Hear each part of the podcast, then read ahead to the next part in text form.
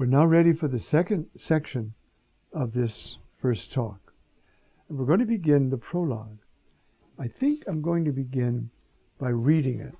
It's only 18 verses, but it is so beautiful. I'm going to read it from a translation of my own. It's not much different than everybody else's. It can't be. Uh, but it's the one in front of me now. It goes like this In the beginning, the Word was. And the Word was with God. And the Word was God. He was in the beginning with God. Everything came to be through Him. And without Him, not one thing came to be. What has come to be in Him was life. And the life was the light of men and the light shines in the darkness, and the darkness did not grasp it. There was a man sent from God, his name was John. He came for a witness, that he might witness concerning the light, that all might believe through him. This one was not the light, rather, that he might witness concerning the light. He was the true light which enlightens every man coming into the world. He was in the world, and the world came to be through him, and the world did not know him. He came to what was his own, and his own did not receive him. As many as received him, to them he gave power to become children of God, to the believers in his name, who are born not of blood, nor of the will of the flesh, nor of the will of man, but of God. And the Word became flesh and tented among us. And we saw his glory, glory as of an only begotten from the Father, filled with grace and truth. John witnesses to him and cries out, saying, This was he of whom I said, The one coming after me ranks ahead of me because before I existed, He already was. From His fullness we have all received grace for grace. For the law was given through Moses, grace and truth came to be through Jesus Christ. God, no one has seen ever. The only begotten God, who is in the bosom of the Father, He made him known. So you can see that's the end of the prologue. How it anticipates the whole gospel. It's all there. In the beginning was the Word. Now, why does John use this term, Word? Um, now, he's not the first, or the only, I would say, not the first either, uh, to go back to the eternal preexistence with the Father. There are four other texts at least that do this. Huh? The letter to the Colossians, where he's talked about in the chapter 1, the letter to the Ephesians, then in the letter to the Philippians, though he, there, he was in, by nature God, it was in the form of God, didn't consider being equal to God a thing to be clung to. He humbled himself and so forth. And in the letter to the Hebrews, where he's described as being the uh, the one through whom the universe was made, uh, who is the uh, uh, glory of the Father and the imprint of His substance. Now, all of these, including the prologue of John, after describing Jesus Jesus's divine dignity and radiance, talk about His time on earth and then of his glorification and his eternal existence now with his beautiful, resurrected, glorified body in heaven forever, where he takes care of us, speaks to us, guides us, puts us into his church in the safety of this body of his. And so the prologue does this in a very beautiful and dramatic way but it's not the only attestation to the divine preexistence of the Word, though only John calls him the Word. Now, there are some interesting texts where you have this notion of uh, the Word. Huh? Uh, it's uh, it's a biblical notion. Huh? By the word of the Lord the heavens were made. Uh, you sent forth your word and healed them. And so, the the great saints and mystics of the Old Testament had an intuition. It was as though they saw God's footprints and could figure out something about God, but didn't know how to say it. One of the commentators said a beautiful phrase the Word, or the wisdom, or the Spirit, even, for the other person, shared God's identity. But they weren't separate from God. But that's as far as the Hebrews could go, as far as anybody could go, until Jesus is standing there with us and praying to the Father. Then we see. And then He pours out the Holy Spirit. And so, um, it's not the only place. Uh, and there is all this presupposition, pre preparation for this. Huh? We have such beautiful texts. Um,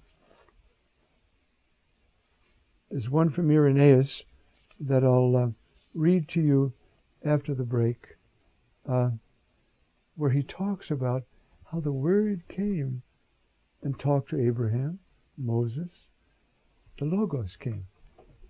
And that we know now. Now, they couldn't go that far uh, in the Old Testament because you need the Word of God standing there with you. Uh, and you watch Him pray to Abba.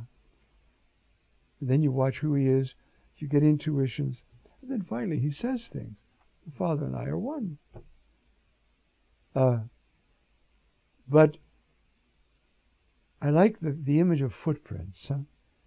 They're following God, and He's leaving His footprints, and they're looking at His footprints and learning things about God.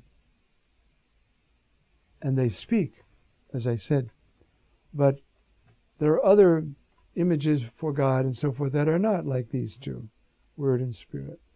Somehow, as one commentator puts it very beautifully, even in the Old Testament, they somehow share in God's identity. But they can't figure out how they couldn't be just God. And they, they are divine, we now know. And so John's prologue is telling us this. See, in the beginning, the beginning. Think for yourself.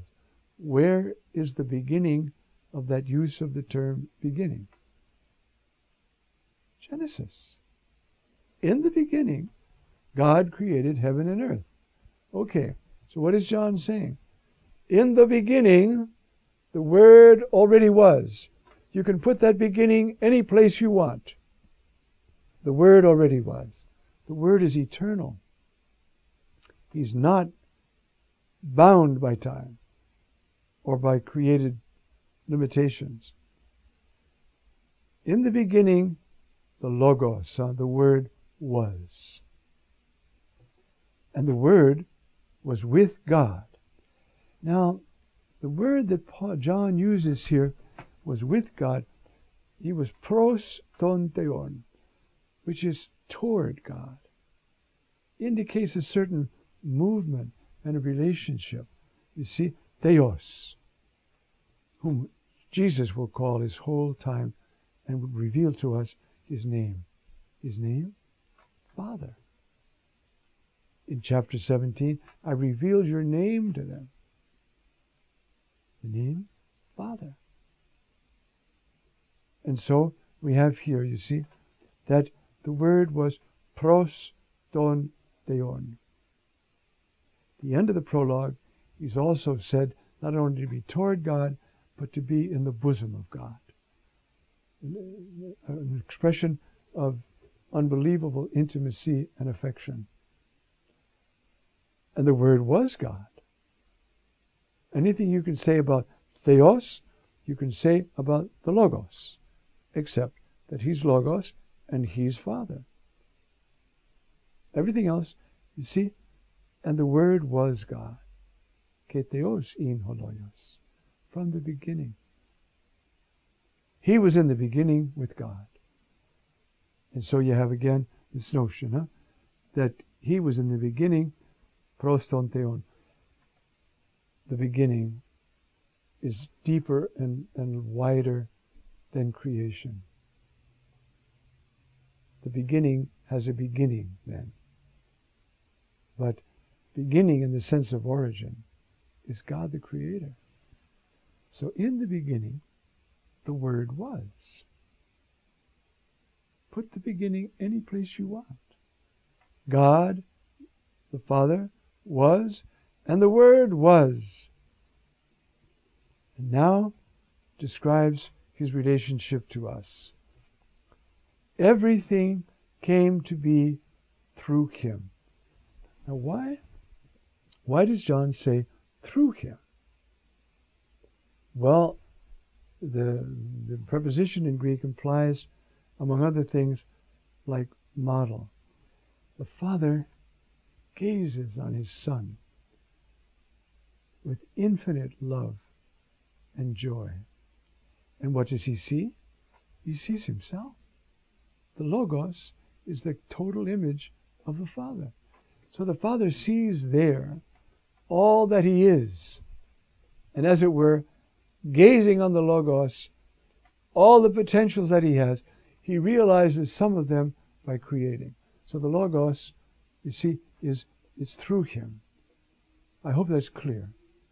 Uh, you see, you see, well, how does John know all this? Well, after the break, I'm going to read you a text by a woman who had three years of homeschooling in her life and will probably be called a doctor of the church one day because God enlightened her.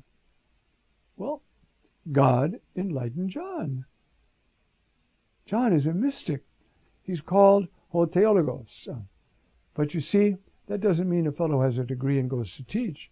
It means somebody who has mystical, transforming knowledge of God and speaks from that knowledge about the Trinity. That's a theologian.